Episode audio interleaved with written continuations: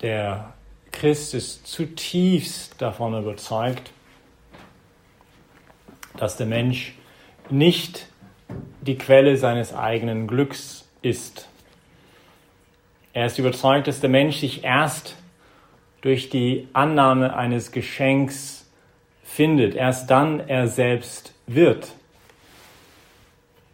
Dass Sinnhaftigkeit und Halt und Bedeutsamkeit in seinem Leben eintreten, wenn er lernt, dieses Geschenk auch wirklich anzunehmen. Der Christ nennt das auch Glaube,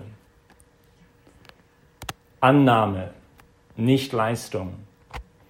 Antwort schon, sogar mit dem ganzen Herzen, aber auf eine Liebe, die ihn immer vorausgeht und voraus ist, nicht selbst von ihm produziert wird oder fabriziert wird.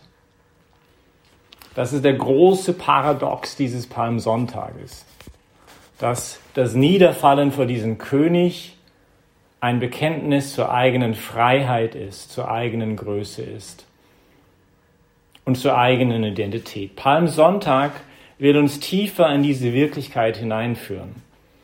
Es ist sozusagen nicht die Öffnungstür für die, Tür für die ganze Karwoche, die vor uns jetzt steht, der Verrat des Judas, der Todeskampf auf dem Ölberg, die Tortur und die Hinrichtung des Karfreitags, die unüberhörbare Stille des Karsamstages und der Triumph der Osternacht. Und dann kann man sich fragen, ja okay, aber was ist das Geschenk? Das Geschenk, das es anzunehmen gilt. Ist es einfach jedes Geschenk, das mir meine Identität zeigen wird? Und der Christ wird sagen, nein, es gibt nur ein Geschenk, das im letzten, was im letzten deine tiefste Sehnsucht erfüllen wird. Und das dir im letzten zeigen wird, wer du bist. Und du bist für nichts Kleineres geschaffen und nichts besser, du bist für nichts Größeres geschaffen als das. Es gibt nichts Größeres als das, was er eigentlich uns schenken will. Und dieses Geschenk, ist der Christ überzeugt, ist nichts wenigeres als Gott selbst der in Jesus Christus in unser Leben Kraft des Geistes hineintreten will. Nicht? Wenn Gott schenkt, schenkt er nur sich selbst. Und das werden wir jetzt auch, wenn wir am Karfreitag dieses Kreuz enthüllen, nicht werden wir diese Seiten, Lanzenstich, offene Seite sehen, wo Blut und Wasser herausfließt. Und wenn jemand von euch mal ein Tier geschlachtet hat, weißt, wisst ihr, nicht wie wir das auf unserer Ranch gemacht haben, dass man es erstmal ausbluten muss. Und dass am Ende, wenn das Tier ausgeblutet ist, ein bisschen, ja, Wasser ist es nicht, aber, aber du merkst, es ist jetzt ausgeblutet, nicht, kommt ein bisschen noch was raus, das ähnlich ist wie eine Flüssigkeit, die irgendwie Wasser ausschaut. Und deswegen heißt es von Jesus, dass er ausgeblutet ist, er ist das Lamm Gottes, das ausgeblutet ist am Kreuz das hinaufgespießt ist. Nicht, das ist gerade, es sind so viele Hinweise auch auf das Alte Testament, nicht dieses Lamm Gottes, das die Israeliten aus der Sklaverei von Ägypten befreit und dieses, dieses Lamm, das dann in der Osternacht ist eigentlich interessant. Jesus wird auch um drei Uhr am Nachmittag wird er sterben, genau die Stunde, wo man diese, diese Paschalämmer schlachtet, nicht erst dieses Lamm, das ausgeblutet ist bis zum letzten Tropfen. Warum Blut und Wasser? Ja, weil kein Blut mehr gab, weil er alles hingab, weil er sich völlig verausgabt hat. Nicht, wenn Gott gibt, gibt er nur sich selbst. Er ist nicht zufrieden, uns irgendwie halbe Geschenke zu geben oder irgendwas zu schenken, nicht die Überreste von der Zigarre, wenn man gerne raucht, irgendwie zu, in, die, in den Mund zu stecken. Nicht die, die, die Zigarre, die da auf dem Boden steckt, sondern er gibt uns, das ist jetzt völlig politisch nicht sehr korrekt, also die beste kubanische Zigarre, die man je geraucht hat. Nicht? Und, und das ist, wie unser Gott ist, nicht? Und das ist diesen Gott, den wir feiern jetzt gerade jetzt in Palmsonntag bis zum Ostersonntag. Das ist das Geschenk und dieses Geschenk wird uns zugeführt, kommt auf uns zu auf einen Esel. Das heißt, durch ganz demütige Formen, nicht, der reitet nicht auf einen hohen Ross wie der römische Kaiser mit Lorbeeren um sein und nicht eine riesen Armee, Scharen von Menschen, die jetzt ihm zujubeln, sondern er kommt ganz demütig und nicht mal auf einen Esel, sondern auf einen Fohlen, einen Jungesel. Und er kommt zu uns so immer wieder ganz demütig, jetzt auch in dieser Messe, durch Formen von Brot und Wein, durch ein bisschen Öl, durch ein geschriebenes Wort, das wir Bibel nennen, durch ein Wort eines anderen Menschen, durch eine Begegnung mit einem anderen Menschen. Und es braucht Demut, die Größe des Geschenks im Kleinen zu erkennen und zuzulassen, mich beschenken zu lassen. Und das ist so countercultural, nicht? Das ist so gegen den Strich eine Gesellschaft, die uns sagen wird, erstmal du selber bist die Quelle deines Glücks und du schaffst dein Glück, indem du leistest, indem du dich, indem du fabrizierst, indem du einfach dich anstrengst und dann wirst du deine Ziele erreichen. Und der Christ, der eigentlich genau das Gegenteil sagt, sondern du musst dich lernen, beschenken zu lassen. Du musst dieses Geschenk zulassen. Und er kommt als König, als Herr zu befreien, um uns zu veredeln, uns zu unserer eigenen Größe als Königskinder des himmlischen Vaters emporzuheben, zu vergöttlichen und wirklich sagen zu können, aber Vater. Und von Christus am Ostersonntag die Zusage zu erhalten, was er Maria Magdalena gesagt hat, ich gehe hinauf zu deinem Vater und zu meinem Vater, zu meinem Gott und zu deinem Gott.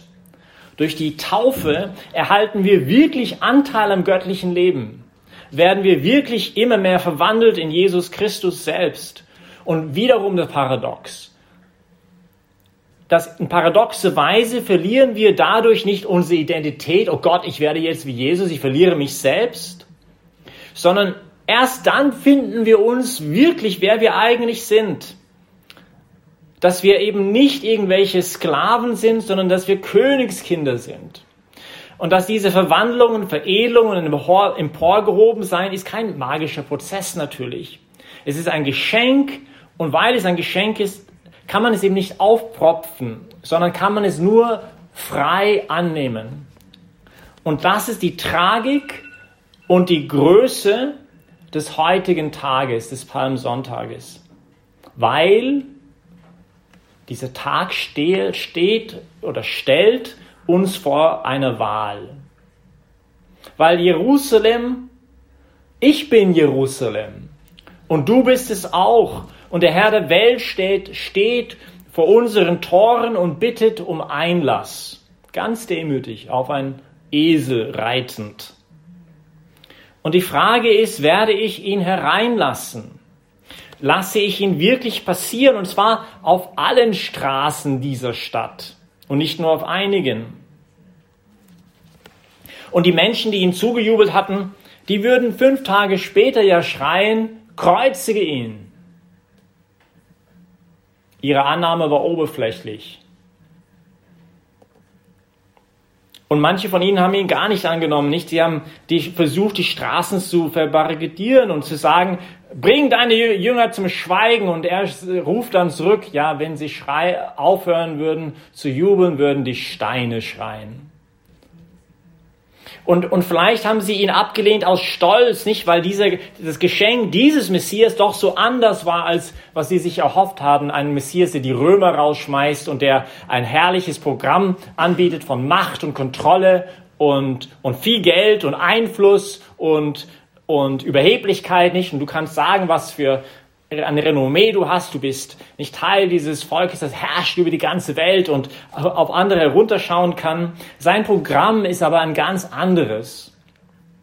Es heißt Wahrhaftigkeit und Treue und Dienst und Hingabe und sich zurücknehmen und anderen zu helfen und andere im Vordergrund zu stellen, denn ich bin nicht gekommen, um mich dienen zu lassen, sondern um zu dienen, um mein Leben hinzugeben als Lösegeld für viele. Der Palmsonntag ist ein Tag des Dankes natürlich in erster Stelle für dieses Riesengeschenk. Und zugleich ist es aber auch ein Tag der Entscheidung. Wem will ich dienen, um zu herrschen? Weil wir alle dienen irgendetwas. Das Geld, die Anerkennung, die Erwartungshaltungen, den Job, die Freizeit, den Partner, wir beten alle irgendetwas an. Die Frage ist nur, was? Und was herrscht in unserem Herzen? Und der Christ ist überzeugt, dass letztendlich nur wenn einer dort herrscht, wirst du wirklich frei sein. Die Wahrheit, die er ist, die uns befreit zu unserer eigenen Größe hin. Das heißt, es ist ein Tag des Dankes, aber auch ein Tag der Entscheidung. Und, und zugleich ist es aber auch ein Tag des demütigen Bittens, weil wir alle wissen, dass wir immer diese Toren zurammen, immer wieder mal, wenn er vorbeikommt und der sehr demütig anklopft. Und nicht mit einem Presslufthammer durch unsere Tür unseres Herzens kommen wird, nicht, sondern einfach ganz demütig da steht, manchmal Stunden, manchmal Tage, manchmal Wochen und manchmal sogar Jahre. Und er ist bereit, da zu warten, bis wir die Tür aufmachen. Und, und da ist es auch ein Tag des demütigen Bittens, Herr, du weißt, wie oft ich Angst habe vor diesem Geschenk, dass ich jetzt die Kontrolle verliere. Dass sobald ich dir hier unterschreibe, hier ein Blankoscheck, hierher, du kannst mal reinschreiben, was du willst, dass auf einmal ich sicherlich krank werde, meine Verwandten alle sterben werden und ich meinen Job verliere. Und Herr, du weißt es manchmal einfach, ich weiß es nicht, ich habe so ein falsches Gottesbild. Und, und du musst mich heilen, nicht? Und du musst mir helfen. Und du musst mir helfen, jetzt diese Karwoche, wenn wir jetzt echt versuchen, ein bisschen Zeit zu nehmen, mehr als sonst vielleicht nicht mal eine lange Evangelium von der ganzen Passionsgeschichte zu lesen, sich ein bisschen Zeit zu nehmen unter der Woche mal zu betrachten, wie ist unser Gott eigentlich wirklich, nicht? Das sehen wir gerade in dieser Woche wie in keiner anderen. Und da wollen wir bitten füreinander, bitten ähm, für uns alle, auch für uns als Gemeinde, dass wir immer mehr auch lernen, Danke zu sagen, auch lernen, unsere Türen unseres Herzens zu öffnen und demütig zu bitten, dass er uns hilft, weil er will das. Und er will uns erlösen. Er will uns ja helfen. Und dass wir davon Zeugnis geben können. Amen.